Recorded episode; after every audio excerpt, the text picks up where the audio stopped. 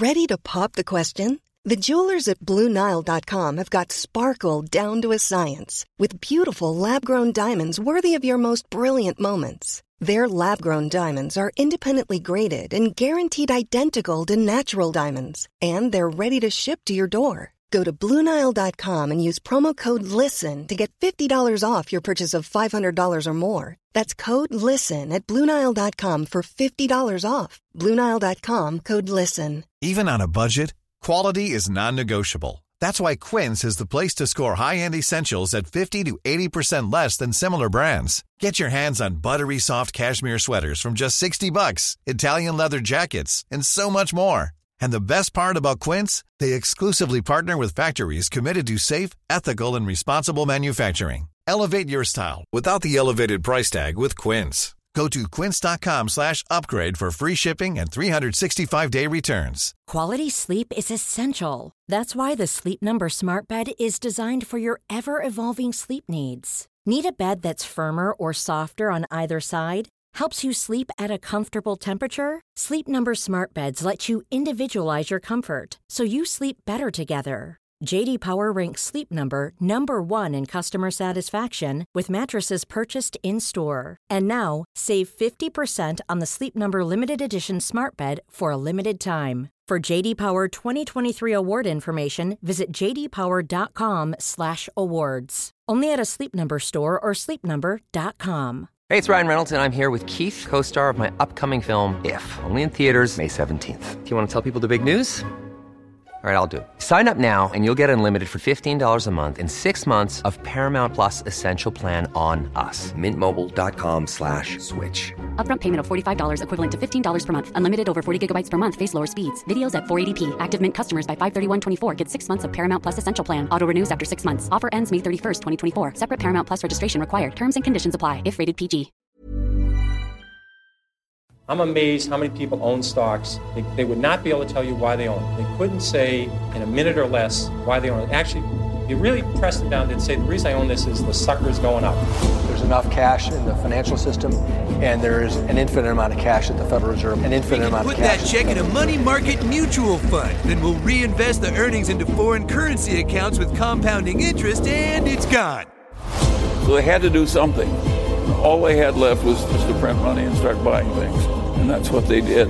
Quick buck artists come and go with every bull market, but the steady players make it through the bear market. They say money can't buy happiness. Look at the fucking smile on my face. Hej och välkommen till ett nytt avsnitt av Market Makers. Och du Fabian, jag tänkte bara kolla med dig, har Rickard Josefsson ringt dig igen eller? Jajamensan, han eh, ringde upp häromdagen. Han sa “Tjena Fabian, jag hörde att du gillar aktier och eh, berg med kokain. Har du lust att ta över vd-rollen på Avanza?” och, det var vd-rollen alltså, det var inte sparekonomrollen som... Jo, jo, men alltså han sa du är så jävla bra så du får ju båda roller. Vi vet att du inspirerar retail att handla. Ja, det verkar vara ett ganska glassigt jobb faktiskt. Glida runt i media och kommentera. Det gör ju vi också, gratis. så att, eh, vi skulle kunna bli Sveriges billigaste sparekonomer. Eh, nej, men det var ju så. Niklas Andersson har ju lämnat Avanza och eh, jag fick för mig, han brukar ju kallas för Mr Avanza och nu vill jag inte liksom förringa det han har gjort. Jag menar inte att han har gjort ett enkelt jobb, för han lägger ju ner eh, sin själ verkligen i aktier och sparande måste man säga. Eh, men eh, det är ändå förvånansvärt. Jag tänkte att han hade varit där sjukt länge, men det är faktiskt bara sju år drygt tror jag som han har varit på Avanza, så det var ändå inte så länge. Och det som är intressant här, vi ska inte bara sitta och prata om, om det, liksom. det är inte så himla intressant att han har bytt jobb. Det som var lite intressant, det var ju dock att han går till Carnegie, eh, tillsammans med sju andra på Avanza. Och sen tidigare, det var ju något år sedan eller några år sedan, så gick Alexander Boman dit också, som också var från Avanza.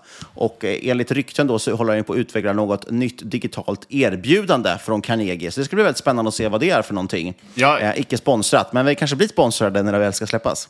Ja, jag, jag, tycker faktiskt att det är otroligt intressant ur ett aktieperspektiv, för jag har alltid tyckt att Niklas eh, Andersson var en här undervalued asset från Avanza. En sån person... Han hävdar ju dock att han ska gå ner i lön. Ja, ja, ja det är också helt Men sjukt. andra sidan, det kan, vara, det kan vara lite en sån red herring som det heter, en liten eh, bait. För att eh, ryktet säger gör ju också gällande att bonusarna är det som är grejen på Carnegie. Ja. Men å andra sidan tror jag att han har ett ganska bra optionsprogram på Avanza också. Eh, lite skakigt är det i alla fall för Avanza. Även deras vd, där, Rickard Josefsson, har ju annonserat sin avgång. Det var ju ganska länge sedan nu. Och han sa ju dock att han sitter kvar tills att en efterträdare kommer, eh, tills man hittar en efterträdare. Eh, dock senast tror jag nästa sommar, alltså sommaren 2024. Ja, men hela deras eh, kundanskaffning har ju legat på ett, oh, vi har så bra UI och två, Niklas Andersson. Så jag, nu kanske det inte finns så många på svenska marknaden att hämta hem längre, men jag undrar var i framtida tillväxten kommer komma ifrån. Det känns lite skakigt faktiskt på Avanza och man ser ju många. Det känns som att det är en liten exodus till Nordnet. Många som sticker till Nordnet istället för att eh, Avanza haft så pass mycket problem också.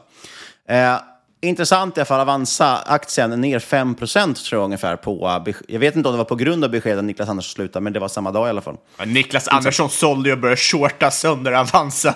kanske var så enkelt. Optionsprogrammet hade löpt ut, han hade cashat ut och nu börjar han vräka ut aktier. Det ska bli spännande att se när han och jag antar att Rickard Josefsson sitter på ett visst innehav också. Det ska bli spännande att se om de ska vräka ur sina aktier sen. Eller där. Men du, det är inte det vi ska prata om den här veckan, eller nu har vi redan gjort det. Så, det, så vi har pratat om den här veckan.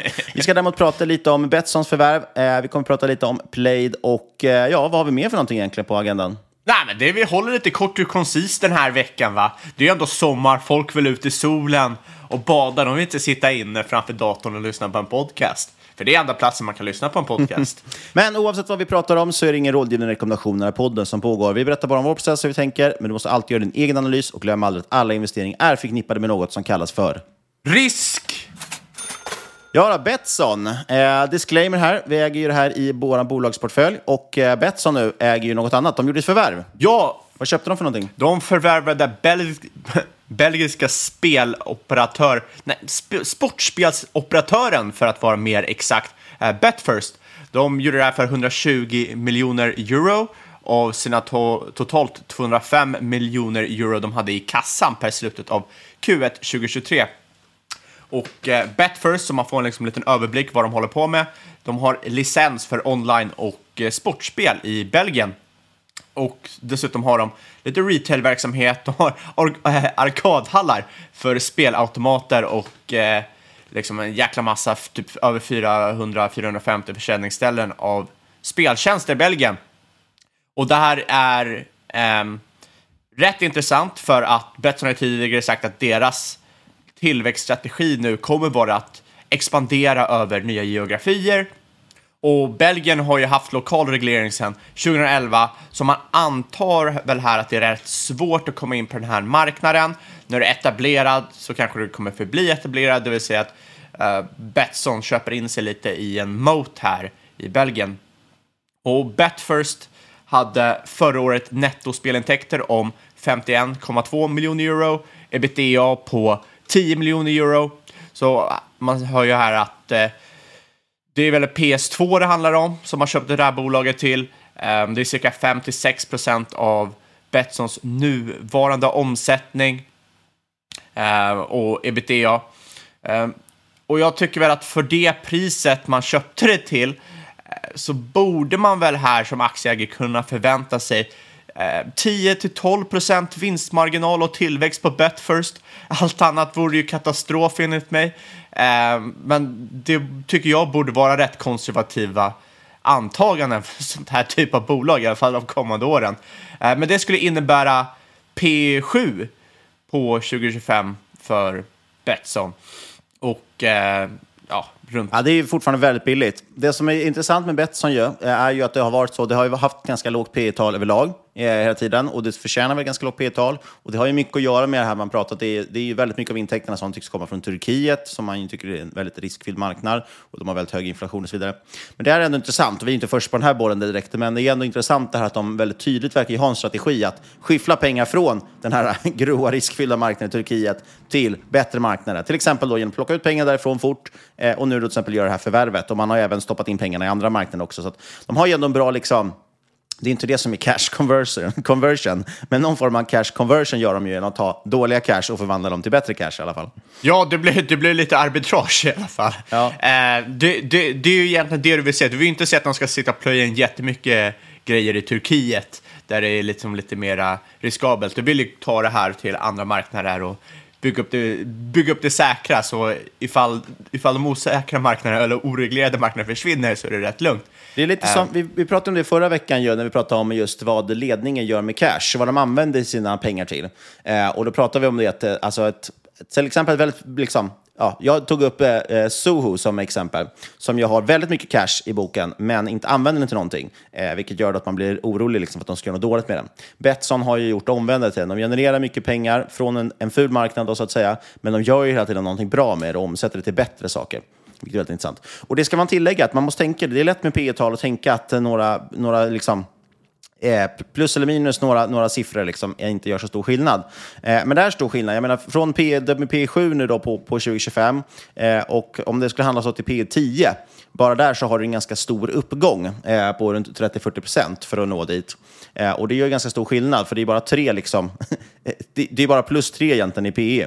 Eh, medan om vi skulle ta något som värderas till PE 30 och det ska gå till 33, ja då har du bara 10 procents uppsida. Så man måste tänka, jag, jag tycker i alla fall det där är ibland är knepigt, och man glömmer bort att tänka i procent. Att det är lätt att tänka att, amen, vad är det för skillnad för PE 7 och PE 10? Men det är ju väldigt stor skillnad procentuellt. Ja, ab ab absolut. Och eh, här ska man ju verkligen ställa sig då, vad är Betsson? Liksom, vad, vad, vad, är ett rättvist värde för Betsson? Jag menar, hade det här inte varit gambling hade det säkert fått P15, 20, kanske mer med tanke på tillväxten och vinsten och liknande. Men liksom, historiskt ser man ju att det här bolaget brukar handla kring P 10-12 och det är väl det man borde anta att det kommer göra framöver. Och det kanske är rimligt med, med tanke till eller med, med, med tanke på liksom, misstycket från marknaden kring de här oreglerade marknaderna och intäkterna. Men å andra sidan för oss aktieägare är det ju bra. Liksom. Får du ett bolag som växer 10 eller mer procent om året, eh, för P 10 kan man ju liksom inte... Man kan inte klaga på det, speciellt när de vill dela ut pengar till en. Så att eh, terminalt billiga aktier är ju skitbra om man vill bli rik. Och sen, sen ja. in, innan vi hoppar vidare så ska man också bara nämna att eh, det här förvärvet är ju inte godkänt regulatoriskt än. Eh, man får vänta till 5 juli om jag inte missminner mig. Och sen inledde man också eh, i samma veva ett samarbete med franska kasinooperatören eh, Group Partouche. Antar att jag inte uttalade det rätt. Men, eh, och det här ska handla om att erbjuda online-kasinospel på reglerade marknader. Ja, jag tänkte snabbt eh, nämna en aktie som jag tror att många inte har... Det är nog inte många som har tänkt på den här på senaste tiden och det är ju Opera. Vet du vad Opera gör för någonting Fabian? Menar operativsystemen? Ah, nej, de hade väl en Nej, jag menar, jag menar, jag menar browsern. browsern. Ja, exakt. En browser. Opera. Precis, en webbläsare helt enkelt. Det, jag, jag vill säga till folk att vi spelar in tidigt på morgonen. Åtta på morgonen är tidigt för mig. Ja. Eh, eh, det är ett norskt bolag egentligen i grunden, jag är noterat på Nasdaq. Eh, ticker OPRA. Nej, men, och, och det som är lite intressant med det här är ju att eh, det har ju varit liksom eh, klart sedan länge. Precis som att Google vann sökkriget så har de ju också vunnit webbläsarkriget med sin webbläsare Chrome. Eh, det är väl den som är den absolut vanligaste webbläsaren ska jag säga. Men det är lite intressant här. Vi pratade ju om det tidigare i år att eh, Google har tappat lite på sökmarknaden. Fortfarande inget marginellt som de märker av, men man märker att de svettas lite. De är lite rädda nu för att det här med liksom ChatGPT och, och den här typen av liksom, ja, men chatt-AI egentligen kanske ska ta över för sök. För det kommer bli ett, det blir ett helt annat sätt att söka på och få information som är väldigt, väldigt eh, smart och smidigt och intuitivt framförallt. Eh, då var det lite intressant ju, för att eh, ja, så de har ju börjat tappa lite mark på sökmarknaden, eller i alla fall är rädda för att de ska tappa mark. Eh, mycket faktiskt till Microsoft, vilket var otippat, för de har ju sin sökmotor Bing, som ju man, ingen använder. Det vanligaste sökordet på Bing är ju Google. Det vill säga, folk installerar en ny Windows-dator, då får man automatiskt Bing som sökmotor. Då söker man sig fram till Google, för det är där man vill söka. Men nu har ju Bing fått en inbyggd liksom, ChatGPT-version. Microsoft har ju satsat väldigt mycket, investerat väldigt mycket i OpenAI, OpenAI som ligger bakom ChatGPT och integrerat det här in i, både i, i sökmotorn men också i dess webbläsare Edge. Vilket är intressant då, för att Microsoft har ju också beskyllts för att ha haft dåliga webbläsare. Eh, tidigare var Internet Explorer, den är ju helt död idag, den går inte att använda längre, den är liksom cancelled. Eh, men då har de ju sin Edge istället och den var under några år inte särskilt bra, men de hade väl en del användare för att den skeppades automatiskt på Windows. Men den har faktiskt blivit väldigt bra senaste tiden och det bygger dels på att de har byggt den på någonting som heter Chromium, som är liksom Googles ramverk för hur man bygger en webbläsare. Så den är egentligen byggd på Chrome, men med ett eget litet skal. Eh, och den är faktiskt väldigt mycket bättre. Och nu dessutom har den också fått integrerad AI, så man bara snabbt kan trycka på en knapp och börja konversera med sin webbläsare. Eh, och den har vissa andra fördelar, till exempel att den är kopplad till liksom hela Microsoft-ekosystemet. Så att ja, jobbar du på ett företag som använder sig av, av Microsoft 365 och Office 365 så loggar du in med samma konto i din webbläsare och så är du liksom automatiskt inloggad överallt. Eh, Precis som att du inloggar på ditt Google-konto i Chrome, men det kanske inte är lika aktuellt för eftersom de flesta har Microsoft-produkter på jobbet. Men då finns det ju också Opera och den tror jag många har glömt bort, den webbläsaren. Men den håller på att gå som tåget nu och det beror väl framförallt på två stycken saker. För det första ska jag nämna aktien upp nästan 200 procent i år. Nu var det faktiskt ett jättefall här igår. Vi spelade in 21 juni. Eh, igår, tisdag, så var det ett fall på över, ja, närmare 14 procent. Eh, men trots det så är den fortfarande upp på i princip 190 procent sedan årsskiftet. 300 procent på ett år. Och vad beror då det här på? Varför har plötsligt den här fått sån popularitet? Jo, men det handlar helt enkelt om att den här webbläsaren har börjat växa extremt. De har dessutom lanserat två stycken nya versioner av webbläsaren.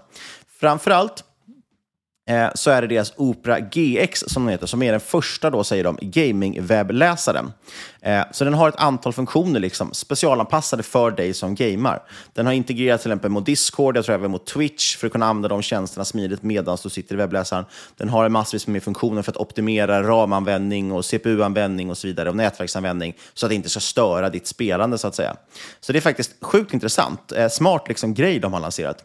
Eh, och Opera liksom, totalt har just nu över 320 miljoner månatliga aktiva användare. Det är ändå väldigt stor, väldigt välanvänd produkt. Och den här Opera GX växer nu 30 procent eh, year over year i användartal. Totalt har den här eh, GX, då, Opera GX, eh, ja, nästan 20 miljoner användare eh, och eh, som sagt växer över 30 procent per år, har enormt eh, bra betyg och dessutom en av deras mest monetariserbara produkter, om det nu är ett ord, monetariserbara. Eh, men de tjänar faktiskt in pengar på den här också. Eh, väldigt, väldigt intressant. Eh, dessutom såg jag nu att de också lanserar en Opera One, heter den, som är då en eh, ny version av deras vanliga webbläsare med just integrerad AI. Som då ska ha egentligen, ja, den ska ha liksom access till hela nätet i princip, så du kan använda den precis som ChatGPT inne i din webbläsare. Eh, och den är dessutom helt gratis, hävdar de, men på något sätt ska de tjäna pengar på den. Eh, den har även lite andra smaka, smarta saker. Jag kan faktiskt rekommendera, jag tänkte faktiskt prova den själv. Eh, framförallt den smart, de som har mycket flikar i sina webbläsare, vilket är vanligt, så hanterar ju de ramminnet betydligt mycket bättre eh, i datorn när du använder de liksom deras flikar. Och framförallt har den ett lite mer intuitivt sätt att jobba med flikar. Den grupperar ihop dem till små öar, som de kallar det för. Uh, ja, nej, men det där tycker jag är intressant för att det visar ju så här sjukt skifte mellan webbläsare, web, webb, uh, webbläsare. Märks att du har pluggat i Linköping.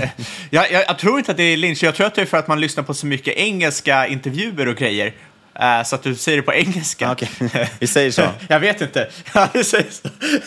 Men, uh, för jag kommer ihåg när man var när man var yngre, när man var lite, uh, riktigt liten så använde man, använde man såklart Explorer. Sen blev det liksom häftigt att börja använda Firefox. Uh, och sen kommer jag inte ihåg, det hände någonting där om det blev jäkligt seg eller vad det blev. Och sen flyttade man över till Chrome. Och uh, nu... Det var väl att Chrome lanserades och var, mycket, var mycket bättre? Ja, så, så kanske det var. Och sen nu är ju Chrome så jäkla segt att använda. Så att jag känner rätt många som har börjat byta tillbaka till Firefox, uh, eller uppenbarligen Opera. Uh, så att det, det, känns ju verkligen som det finns naturliga skiften i den här sektorn. Um. Ja, jag såg också Firefox har också runt 300 drygt miljoner månatliga användare vad jag har sett. Det som är intressant egentligen, som jag tycker är kul, det är att webbläsare har varit lite så att man det är ingen som har tänkt på det förut, att man kan nischa dem. Det har ju varit väldigt liksom, man har en allmän webbläsare som ska klara allting. Men det är en ganska smart grepp att ta och säga att det här är en gamingwebbläsare. Och jag såg även att den har inbyggd liksom adblock och lite sådana grejer. Och gjord som sagt för att optimera, plus att den då rent designmässigt kanske ser lite snyggare ut, passar lite mer liksom vad som är trendigt inom gamingvärlden om man nu kan säga det. Eh, dessutom har de också faktiskt, kan jag nämna, en eh, kryptowebbläsare, så att också en webb 3.0-webbläsare. Eh, för de som är väldigt inne på det spacet. Och då är den liksom mer optimerad för det. Och det är ändå smart tänkt, liksom, måste man ju säga, att eh, man mer nischar webbläsaren mot eh, det du använder din dator mycket med. Så kan du ha den när du gamer, men du kan ha en annan webbläsare kanske när du eh, jobbar då, till exempel. Mm. rimligt faktiskt. Ja, men sagt, aktien är upp nästan 200% i år. Eh, sen är det lite svårt att se hur det här ska spela ut. Alltså, Opera har ju gått bra. De har haft CAGR senaste 50 år, 50 år, senaste fem åren eh, på 20% men då har det varit väldigt skakigt, väldigt mycket upp och ner under den tiden. Men så CAGR är ändå 20% per år. Eh, och Eh, aktien handlas i dagsläget till över P 40, så till P 45 ungefär. Eh, frågan är ju dock vad de här nya webbläsarsatsningarna och den starka tillväxten gör med vinsten. Det vore intressant att se framåt. PEG-talet, om man nu ska dra fram den gamla, eh, ligger på 0,25. Så att det är ju liksom väldigt billigt sett till tillväxten. Men eh, ja, det är svårt i den här miljön att motivera kanske att köpa någonting för, för P 40 eh, och uppåt. Eh, Ägare hos Avanza, 58 stycken. Så att det är inte någon eh, liksom, småspararfavorit direkt. Men det kan vara lite intressant att gräva i och framförallt räkna lite på. Ja, det där är ju faktiskt väldigt intressant att hitta de här liksom lite dolda, dolda pärlorna. Um, I alla fall aktierna som ingen har handlat förut. Det, det bästa är ju verkligen när man hittar en aktie där det kanske är noll till en ägare på Avanza. Då vet man att man har någonting, är någonting på spåren. Ja, och det man, jag kan gilla lite grann med Opera, eh, jag tycker fortfarande att det känns kanske som värderingen hög, jag måste räkna lite på det känner jag. Det man dock gillar, det är ju att den är eh, ja, men lite förbisedd och framförallt, jag tycker om att den är lite avskriven. Alltså folk har liksom skrivit bort Opera för att alla blir så här, bara man ser namnet så tänker man att det är ingen som använder Opera och varför ska man betala P 40 för det? Men det kanske visar sig att de kommer med det här växa vinsten extremt mycket och att det faktiskt är att man väldigt snabbt växer in i värderingen och då helt plötsligt kan det vara ganska intressant. Ja, verkligen. Ja, och när, när vi pratar om internet så tänkte jag bara ta upp en liten, liten sjuk sak jag läste här om, här om dagen. Och det har eh, att göra med tv-spel.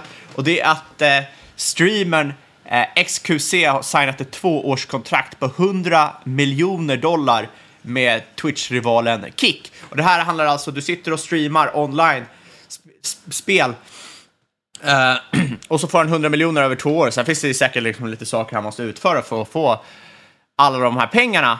Men för, för, för att jämföra här, eh, det här är cirka 3 miljoner dollar mer än vad LeBron James får, eh, får och han anses ju tillsammans med Michael Jordan vara den bästa basketspelaren genom tiderna. Och det tycker jag är rätt galet visar vart vi är med tv-spel, någonting som, jag menar... Hur många miljoner fick var, han sa du? Det var 100 miljoner över två år. Dollar? Yes. Ja, det är lite sjukt. Jag minns, eh, det var ju, jag var tvungen att kolla upp, det var, ja, det var ett antal år sedan nu i alla fall. Eh, Men Ninja, minns jag, eh, känd Fortnite-streamern, han var som hetast. Han gick över från Twitch till Mixer. Egentligen samma grej. Twitch är den största streamingplattformen. Tyvärr inte börsnoterat, men det ägs väl till viss del av Amazon, om jag inte nu... Helägt av. Amazon. Ja, eh, men då, då försöker ju alltid alla de konkurrerande då, nätverken, eller så kallar det för, streamplattformarna, köpa ut ju de mest populära. Och då var det Mixer, hette ju det. Jag vet inte ens om den finns kvar.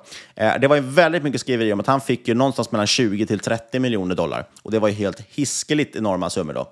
Eh, men ja, det, det går fort i hockey som det heter. Nu får man alltså då tre gånger mer eh, efter ett par år senare. Ja, men det visar ju hur mycket... Eh, jag menar, hur många som tittar på det. det liksom så här, eyeballs är väl den största metricen på internet. Eh, och det är väl det som är viktigast för folk här. Eh, men det visar också hur mycket, vad som, hur mycket som har hänt de senaste 20 åren. Jag kommer ihåg när eh, eh, SK var störst inom CS. Eh, och eh, jag menar, det, det är ju kul för dem att de var liksom bland, bland de första i världen. Och SK var ju det svenska CS...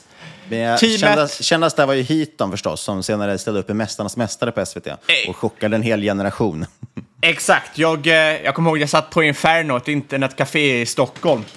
Eh, när jag var typ, jag gick i femman så jag var väl typ 10-11 barre. Och så satt de ju i ett eh, rum vid sidan om och så fick vi ha ett litet hit mot dem. Alla blev ju toksmiskade. Eh, men det är, det är ett väldigt, väldigt fint minne. Och så fick man alla deras autografer också. Så den ligger i någon låda hemma hos morsan och farsan.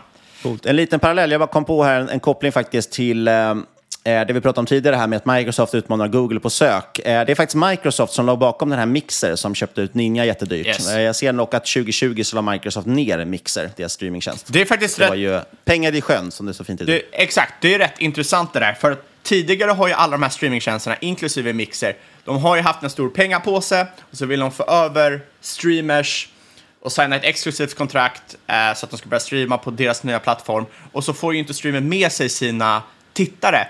För tittarna är ju fortfarande kvar på Twitch för att ja, dels är det väldigt svårt att föra över, men dels är all annan content där. Eh, så det slutar med att det är rätt dåliga deals för till exempel Mixer. Det som är intressant med den här eh, XQC-dealen då, då, det är att det här är ett icke-exklusivt kontrakt. Så att XQC får ju fortsätta streama på, eh, på Twitch, på YouTube, eh, göra vad han vill. Och där kan- känns ju som otroligt dåligt spenderade pengar. jag tycker det är tvärtom. Jag tycker att det här är mycket smartare spenderade pengar.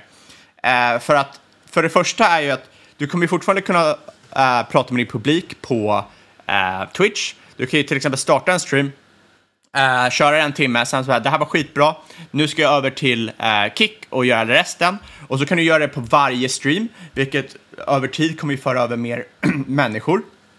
Eh, det andra är att det här är Kick, till skillnad mot eh, Amazon, eller Amazon, Microsoft, eh, som egentligen inte har så mycket att tjäna på liksom, Mixer, förutom eventuellt att deras, jag menar, de ska kunna trycka sina spel till toppen liksom, och promota dem.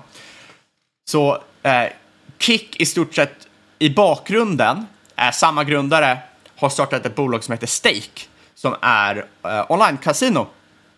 Och eh, online-casino får inte längre köra på Twitch och YouTube. Eh, så, men det får du däremot köra på Kick och det är det största segmentet på Kick.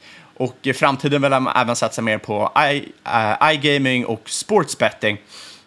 Så det ger ju en väldigt stor fördel för de här. De har ju uppenbarligen ett segment här. Eh, de liksom leder eh, över alla andra. Och, eh, och eh, liksom, det här kan de ju direkt skyffla in i Kick för att fortsätta växa.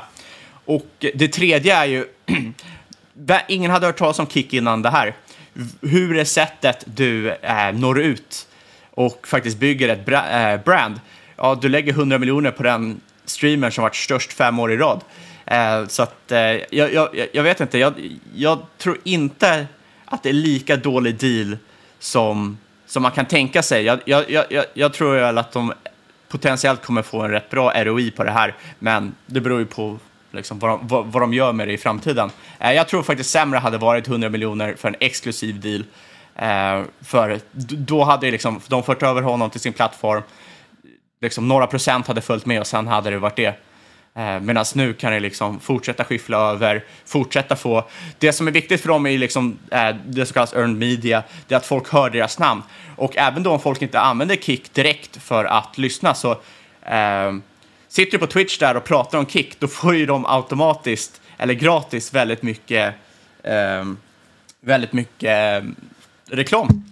Eh, som de annars inte hade gjort om de bara hade köpt och gjort en exklusiv deal. Eh, så jag kan tycka det är rätt intressant faktiskt. Ja, det är sant. Och de är, som sagt, det handlar ju helt om hur man strukturerar upp den dealen då. Eh, såklart. Slutligen tänkte jag hoppa till Plaid, bolaget som vi pratade mycket om tidigare i podden, men inte på senaste tiden. Det vart ju väldigt dyrt och sen har man haft en liten kollaps i Plaid. Eh, aktien är ju ner, ja den är mer halverad sen ett år tillbaka, vi kan återkomma till det. Men jag tyckte det var intressant, att de kom med ett PM häromdagen Eh, i veckan och om deras nya produktkategori eh, som de har lanserat i år som har gått väldigt, väldigt bra. Eh, kan börja med att titta tillbaka lite på, eller prata om vad det är för produktkategori. Och det är ju egentligen, eh, eller för det första då, om det är någon som har glömt det, Play gör ju egentligen smart belysning kan vi säga, väldigt förenklat. Och det intressanta med Play är att de gjorde för, innan de gick in på liksom specifikt smart belysning för hem i form av dimrar, eh, så gjorde, höll de egentligen på med styrning på båtar, alltså stora typ yachter och sådär. Så styrde de liksom allting. Man kunde styra hemmabio, eh, Eh, ja, nu kommer jag inte på en enda sak bara för det. Rullgardiner och eh, belysning och allting liksom, i ett stort liksom, ja, hemautomationssystem, fast ett båtautomation. Då. Eh, så de är väldigt, var väldigt duktiga på det redan innan. Och sen så kom de på att nej, men vi ska styra om det till något annat och då satsade man på hem, eh, hemma automation istället och sa att vi kommer börja med en enda produktkategori, gör den jättebra och sen sakta men säkert kommer vi utöka tills vi får hela hemautomationsdelen. Eh, och dessutom är väldigt mycket kommersiellt också, vilket är intressant. Och då valde de att börja med dimra, för de kände att det var liksom den lågst häng- lägst hängande frukten, lättast att komma in på. Och det har ju varit en succésaga utan dess like. Problemet ju är ju som sagt, aktien har varit ganska dyr, eh, om man bara tittar rakt, rakt upp och ner på den. Eh, det tog ett tag innan de nådde lönsamhet också. Eh, och då har ju varit väldigt många kritiker varit kritiska till att ja, men hur ska man kunna fortsätta den här tillväxten? Liksom? För vi ser väldigt tydligt att tillväxten avtar i Sverige.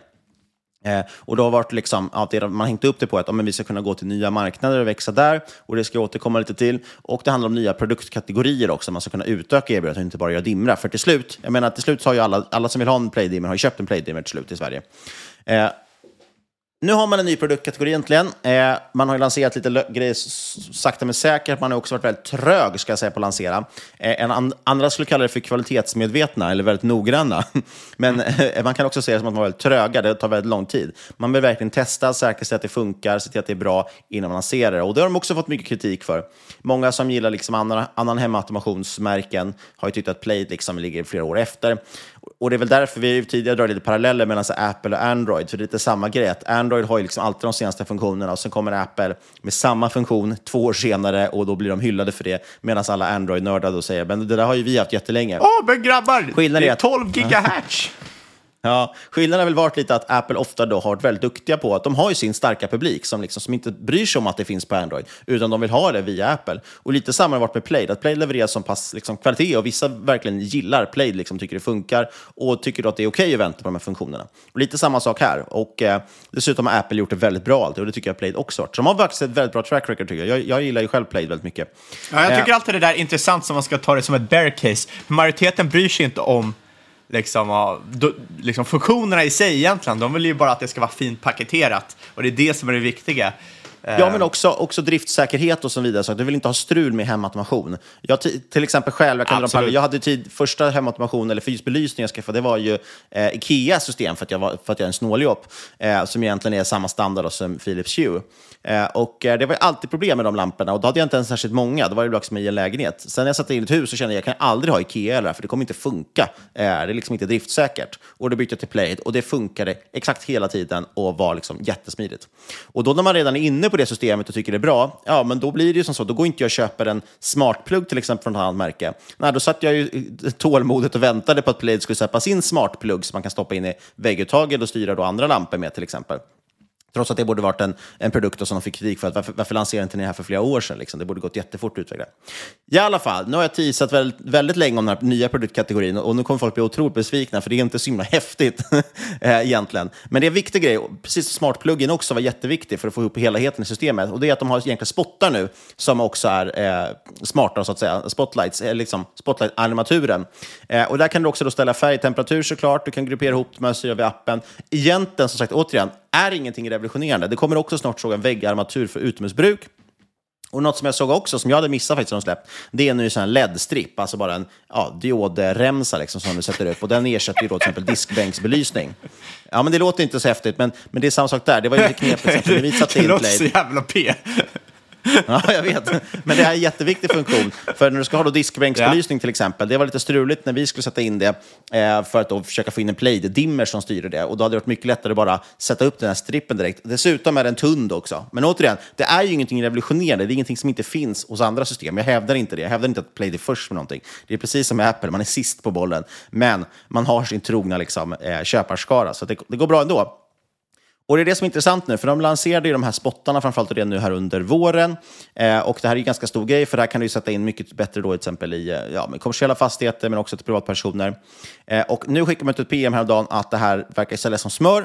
Eh, man sa att den initiala orderboken överstiger förväntan. Eh, och man redan, redan nu ser man att man når eh, hela planerade produktionen för 2023, som då var 100 000 enheter. Eh, nu kommer man då behöva rampa upp sin produktion ytterligare för att möta den höga efterfrågan. Eh, och leveransen ska påbörjas i slutet av andra kvartalet och rampas upp under hösten. Eh, det man då ska ta med sig, jag tycker att de är bra att de är lite försiktiga. Eh, de har pratat det också tidigare, ibland när man sett att orderboken har varit lite sämre eller så, så har man inte tryckt på att det enda som spelar roll det är antalet installationer. Eh, det är egentligen det som är den faktiska efterfrågan. Och då säger man nu också, även då när orderboken, man skulle kunna håsa upp den och säga kolla vad bra det går, försöka trycka upp aktien. Men, men Babak då, som är vd där, är väldigt försiktig med att säga att men vi måste ta det lugnt. För det, det riktiga svaret på efterfrågan som man säger är, det får vi senare i höst när vi ser de faktiska installationerna. För det man får nu i orderboken, det är ju grossister och elektriker som köper in där. Som säger att Åh, det här verkar bra, det tror vi att kunderna vill ha. Men vill kunderna sen ha det? Eh, det är det som avgör faktiska efterfrågan. Eh, och det tycker jag är intressant. Och det är samma sak man sett nu, att orderboken har väl, ja men tid till annan varit lite sämre, men installationerna och efterfrågan har varit ganska konstant ändå. Eh, Och aktien var upp 5 såg jag igår på, på det här PMet. Eh, Jag tänkte bara då ta en liten recap, för det var länge sedan vi pratade om Plaid och kolla på hur det går för dem. Eh, 2022, om vi tittar tillbaka på det här årsredovisningen för 2022, tror jag inte dragit, eh, då växte ju omsättningen drygt 30 procent. Eh, och det är ju då betydligt lägre än deras kagger de senaste fem åren som är över 50 procent. Man har ju växt otroligt starkt. Och det bygger ju på att, som sagt, Sverige har ju nu mognat liksom som marknad. Eh, men det intressanta nu är att man ser att övriga marknader utanför Sverige växer väldigt bra. Sverige växer bara 14 procent. Som sagt, det är en väldigt mogen marknad. Därav att vi behöver nya produktkategorier för att accelerera tillväxten. Eh, Men Norge till exempel växer över 100 procent och det är ju en tredjedel nu av försäljningen, så det börjar bli en stor marknad. Eh, Finland, Nederländerna, så här redovisar man. De är fortfarande dock väldigt små. Sen har man övriga världen, som man säger det. Alla de där är väldigt, väldigt små, men växer de sig med tresiffriga tal, så det går ju sjukt fort där. Eh, vilket också sagt, det kommer ju mogna förstås, för man går ju från små nivåer. Eh, och som sagt, installationer är det viktiga och där såg man ingen påverkan under 2022 trots att det var högre räntor, inflation, höga elpriser och så vidare. Utan installationerna var ganska konstanta. Och man nämnde redan då att en ny produktkategori var på väg att lansera under 2023. Eh, och historiskt, som jag sa, man har varit ganska långsamma med nya lanseringar. Liksom. Man är väldigt noga med att det ska bli rätt. Eh, och nu kommer det, och det kommer komma ytterligare produktkategorier framåt också. Eh, och bredda det också, så att det inte bara är belysning. Eh, man kan också nämna, under, under de här liksom senaste fem åren så har också marginalen ökat. Bruttomarginalen till exempel ökat med över 10 procentenheter. Men det är det man ser nu lite grann, när marknaden mognar och tillväxten avtar, ja men då sjunker också marginalen lite grann tyvärr. Eh, tittar vi då på Q1 2023, det är det enda vi fått hittills i år, eh, då var det 22 procent ökning i omsättningen year over year. Lönsamheten ner något, som sagt. Omsättningen går ner, då går också lönsamheten ner lite, så är det sammankopplat här. Eh, lite skalfördelar. Man nämner också att den minskade tillväxten beror just på att den största marknaden, alltså Sverige, nått en mognadsfas med befintliga produkter. Så man ska definitivt skruva ner prognosen där och på så sätt är det rimligt att aktien också har gått ner eftersom tillväxten deaccelererar. Eh, men Ta med det här att det kommer nya produktkategorier och eh, nya marknader. Det är det som är liksom det viktiga, det, är det som är nyckeln egentligen. Tror man på det så kan man tro på bolaget framåt. Då. Eh, och då sa man väldigt specifikt, vi avser att lansera en ny produktkategori på elmässan Elfack i Göteborg den 9 maj. Eh, och vi förväntar oss att det blir startskottet för en ny tillväxtvåg. Eh, och de har ju ändå historiskt varit väldigt bra på att leverera, tycker jag, vad de säger och att stå emot då, som sagt, kritiken på att de är långsamma och så vidare. Eh, utan de har ofta levererat ungefär som de säger. Jag tycker ofta att de är ganska liksom, ärliga och tydliga med vad de tycker och tror och var de står, eh, både när det går bra och dåligt. Så att jag är lite försiktigt optimistisk här. Problemet är väl då, ja, hur mycket pengar tjänar man egentligen? Vad är, för, vad är det för värdering på det här? Tittar man på rullande 12, då, så senaste 12 månader, de har gjort ungefär 5,30 eh, kronor i vinst per aktie om man justerar för utspädningen. Och det skulle då med dagens aktiekurs på 204 kronor ge ett P-tal på 38 och det är ju fortfarande ganska dyrt. Och då har ändå aktien halv, mer än halverats på ett år, eller sen toppen ska jag säga 2021. Eh, jag räknar på att man gör mellan 6,5 och 7 kronor kanske i vinst per aktie för 2023. Då får man ett P-tal runt 30. Eh, på 2024, ja, kanske P 20-25 någonstans. Det är dyrt, men det är ett bolag som då som sagt har väldigt bra track record, fantastiskt management. Eh, ja, lite knepigt. Jag kan då tycka att på kort sikt kan det kanske vara ett intressant bett. Just på grund av att den här nya produktkategorin har ett så varmt mottagande. Vi ser att den här starka tillväxten på nya marknader. Eh, och det kanske gör att någonstans förtroendet från marknaden förnyas lite. Man får upp lite hopp igen. Eh, speciellt när aktien sagt har slaktats. Eh, och nästa rapport är redan om drygt 20 dagar, så den 13 juli. Eh, jag är lite sugen på en kortsiktig eh, bet bett på det här också, men jag har inte det på, i dagsläget då, för att vara tydlig med disclaimer. Det känns som alla dina case nu för tiden är, ja, ah, men kortsiktigt är det bra, men långsiktigt suger Jag tycker faktiskt det här kan se intressant ut långsiktigt också. Nu har inte jag gjort lika djup, liksom, lika bra koll på bolaget som du har, utan kollar bara på siffrorna. Men jag menar, eh, P 37 för någonting som växer. Omsättningen förvisso, men växer omsättningen 32 procent. Jag fattar ju att vinsten är lite mer slagig för ett sånt här bolag.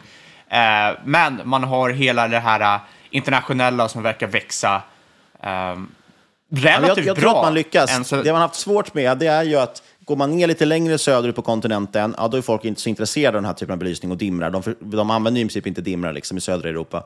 Eh, utan det är ju liksom i norra Europa man får vara och då finns hela Norden. Sagt, Norge redan börjar bli stort, Finland är på G, Nederländerna har börjat, Tyskland är ju förstås också en väldigt intressant marknad. Eh, och sakta men säkert börjar man ta det här och sen så tror jag att folk liksom underskattar det här med nya produktkategorier som kommer. Eh, med värmestyrning, alltså termostater och den typen av grejer som man kommer addera på det här Exakt. också. Uh, och jag, det som är intressant är också, nu är inte jag en uh, tekniker så att säga så, eller en teknisk analytiker, uh, men du är ett av få bolag som var väldigt håsade 2020-2021 som inte har återhämtat sig efter 2022. Precis. Den är ju fortfarande helt mycket, nedslagen. Ja, och det bygger mycket på att man är just kopplar det här väldigt mycket till, man tänker att man bara har försäljning i Sverige, man tänker att det har med nyinstallationer, alltså nybyggnation av hus att göra. Och nu, just nu byggs det inte så mycket hus, så vem ska då köpa Plaid? Eh, och det, där tycker, det är det jag tycker är intressant, liksom, att jag tror att man underskattar lite vad det här bolaget kan lyckas med liksom, och hur bolaget faktiskt går. Eh, så det är precis det jag är inne på, just att den är så pass nedtryckt, den är inte återhämtat, så jag tycker det känns lite intressant. Ja, ja för, a, a, absolut. Det, det intressanta borde ju vara om man skulle pricka in en liksom botten i den faktiska omsättningstillväxten. också. Just för att du har produktkategorier som eh, säljer bättre än vad man tänkt och kanske internationell expansion som är bättre än vad man tänkt. Då, ja, då, då...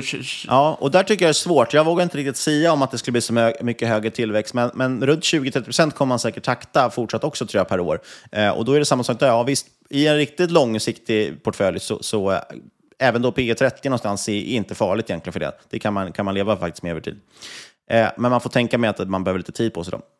Eh, kan vara snabbt. Ett alternativt sätt att kunna få lite exponering också, förstås, även om det blir minimalt kanske, men det är via kontraktsförverkan Note. Och där däremot äger jag aktier, så vi får in den disclaimer. För de tillverkar ju mycket av Plaids grejer och de har ju tidigare ofta lyft upp just Plaid, att det varit en så otroligt viktig kund för dem, att de har eh, gått väldigt, väldigt bra. Och de har ju oftast liksom släppt sin rapport innan Plaid, och de har de ju ibland nämnt till och med i vd-ord att Plaid liksom går sjukt bra just nu. Eh, och då har man kunnat fronta det, då har man sett att Plaid gått upp på det också. Eh, och det kan man tillverka, eh, till, tillägga att de, just nu tillverkar de inte den nya produktkategorin. Eh, den tillverkas fortfarande in-house vad jag har hört för tillfället, men kommer väl på sikt att behöva fördelas ut också lite till Note för att få eh, stöd helt enkelt. Kan jag också tillägga här att Note är dyrt som satan. Uh, och... Apropå P höga P-tal, ja. ja det, det, det, har verkligen dragit iväg sen, ja, framförallt sen 2020, men efter det också. Och kan vi tillägga om Plaid bara skulle växa 20% så är det kanske inte lika intressant som det skulle växa 30-40%. Men eh, det är fortfarande eh, intressant jag vill, bara, att jag vill bara slänga in en, en brasklapp här, att, dock att uh, Note handlas till, till drygt P20, så det är ganska stor skillnad ändå från Plaid. Eh, ja, men och, det är två helt olika produkter, så man kan inte, alltså, de, gör ju tillverkning. Det är liksom, det är något helt annat än att sitta och langa en massa eh, produkter till konsumenten. Är, så, så, så, så, att jag tycker inte heller att man kan jämföra på det sättet riktigt och säga att ah, men P20 är billigare än P30. Jag tycker P20 för Note är dyrare än P30 för någonting som Plaid. Ja, det är intressant. Jag ser ju inte det med tanke på att Note ligger, ja visst, Blade har vinstmarginal på 13 procent, Note ligger väl på 7-8 eller någonting. Eh, men det, det, är ju ett bolag som växer i, i samma takt, om inte till och med har växt starkare. Eh, och dessutom kunnat utöka marginalerna. Eh, just på grund av att man har gått mot lite andra typer av produkter som har haft med hög marginal. Men det, är väl bara, eh, och, det är väl bara ett manufacturingbolag? Så att eh, det är ju rätt, sådana tenderar ju att vara rätt cykliska. Jag vet, men det är det som är intressant. Vi har, vi har inte pratat om det i podden tidigare, nu blir det sidospår här, men, men det som är intressant, ju, kontraktsverkan har gått extremt starkt i år, det är förstås den här nearshoring-trenden. Vi har haft krig i Europa, vi hade covid-lockdowns i Kina, då har produktion mycket flyttat hem. Eh, det som är intressant är att det är det som har varit grejen med de här bolagen, man har liksom Därför har de också liksom lite köpläge i många av dem förra året, när jag köpte in Note igen. Eh, just för att de varit väldigt nedtryckta på grund av den här liksom stundande lågkonjunkturen. Eh, Medan bolagen väldigt tydligt tryckte på att vi ser inte den avmattningen överhuvudtaget. Dels på grund av nearshoring, men också för att de har skiftat över till dels mycket liksom ja, green tech som man pratar om, eh, som inte alls är lika konjunkturkänsligt, utan det har snarare gjorts väldigt stora satsningar på det, eh, på olika typer av green tech-tillverkning, så de har liksom kunnat plocka in i produkterna. Och de säger också tydligt att de är inte heller lika eh, vad heter det? lika marginalkänsliga, så de har kunnat haft mycket högre marginaler på dem. Samma sak med medtech, är också ett område som växer jättestarkt för Note, eh, som har högre marginaler, mindre konjunkturkänslighet. Eh, sen en sista liten grej också som ska tilläggas, eh, en annan trend också. Komponentbristen har faktiskt varit, kan ju låta konstigt, men lite positivt för de här bolagen, eftersom, i alla fall Note kan jag bara tala, om, eh, tala för, eh, de har ju varit så extremt duktiga på att leverera ändå. Trots att man har komponentbrist så har de liksom klarat sig från att, ja, de har inte drabbats lika hårt av det, vilket gjort att kunderna då har gynnats och då valt dem ändå. Så det har ju gått mot, och vi har också en trend mot att man fler och fler just lejer ut sin tillverkning. Så att det är mindre och mindre intressant att ha det in-house och mer intressant att outsourca. Så att, jag vet inte, det är intressant. Det är liksom, allting pekar på att den här marknaden borde vara cyklisk. Men det är väldigt tydligt på alla de här kontraktstillverkarna att det är inte lika cykliskt, eh, marknaden just nu. Bortsett då från eh, ja, det finska, vad heter de, Scanfil heter de väl, som hade i princip en kund som ju håller på med elbilar eller vad det var. Eh, och då gick väldigt starkt. Minst nu för att jag inte kommer ihåg så många detaljer om det bolaget eh, och säkert säger fel nu. Men, ja, sen, eh, alltså, pro problemet är väl som vanligt att marknaden tar väl ut lite saker i förväg. Uh, jag menar, alla tror ju på nearshoring och då blir frågan liksom så här, vart kommer edgen ifrån? Ja, du kan ju glida med eventuellt fortsatt uppgång som man gjorde med FANG, liksom, men det är ju alltid, alltid en risk i sig uh, att göra. Och uh, det finns, alltså så här, de här bolagen har ju rätt höga capex-behov. Um, det, det, det, ska tilläggas också att värderingen kommit ner på Note. 2021 handlas den till P30 nästan. Eh, och nu börjar vi närma oss P20 istället. Så att den har ju liksom gjort den omvända resan. Aktien har gått upp samtidigt som vinst har vuxit, vuxit mycket, mycket starkare. Så jag vet inte, men, men för mig i alla fall, Note är ju ett sånt just långsiktigt innehav som ligger. Eh, jag förväntar mig inte någon, eller, vad heter det? Någon eh, multipel multipelexpansion överhuvudtaget på det. Eh, det är lite som med Evo egentligen, att jag förväntar mig att det ska ungefär samma multipel kommande år också. Eh, men du får, har 30% tillväxt på det och då blir det ganska bra ändå. Ja, det, det, är rätt intressant att kolla på de här bolagen är ju att jämföra eh, hur mycket de har i vinst versus hur mycket de har i typ, fritt kassaflöde. För att oftast behöver du pumpa tillbaka mycket av liksom, pengarna de tjänar in i verksamheten igen. Jag är inte någon expert på Note, jag bara menar re, re, re, rent allmänt. Eh, men det är inte för att bassa Note eller, eller Plaid eller något sånt, utan det var bara en liten, li, li, liten jämförelse. Jag är inte alltid riktigt säker på om man kan jämföra rakt av mellan två olika sektorer. Nej, det håller jag helt med om. Men du, vi ska släppa Plaid och Note nu. Jag tycker i alla fall Plaid känns lite intressant kortsiktigt, men också som sagt, i den riktigt långa lådan kanske. Kul i alla fall att se att deras produktkategori är bra och övriga marknaden går bra. Och med det så rundar vi av det här avsnittet. Och sagt lite disclaimer. Jag äger Note, jag äger, eh, eller vi äger även Betsson i vår gemensamma portfölj och i övrigt tror jag inte att det är några bolag vi pratat om som vi båda äger. Eller som någon äger. Eh, ingen av den här podcasten ska ses som rådgivning. Alla åsikter var egna eller vår gäst och eventuella sponsorer tar inget ansvar för det som sägs i podden. Tänk på att alla investeringar är förknippade med risk och sker under eget ansvar. Kontakta oss på podcast at marketmakers.se eller på Twitter och eucaps at marketmakerspod och glöm inte lämna en recension på iTunes. Och sist men absolut inte minst, kära lyssnare, stort tack för att just du har lyssnat. Vi hörs igen om en vecka.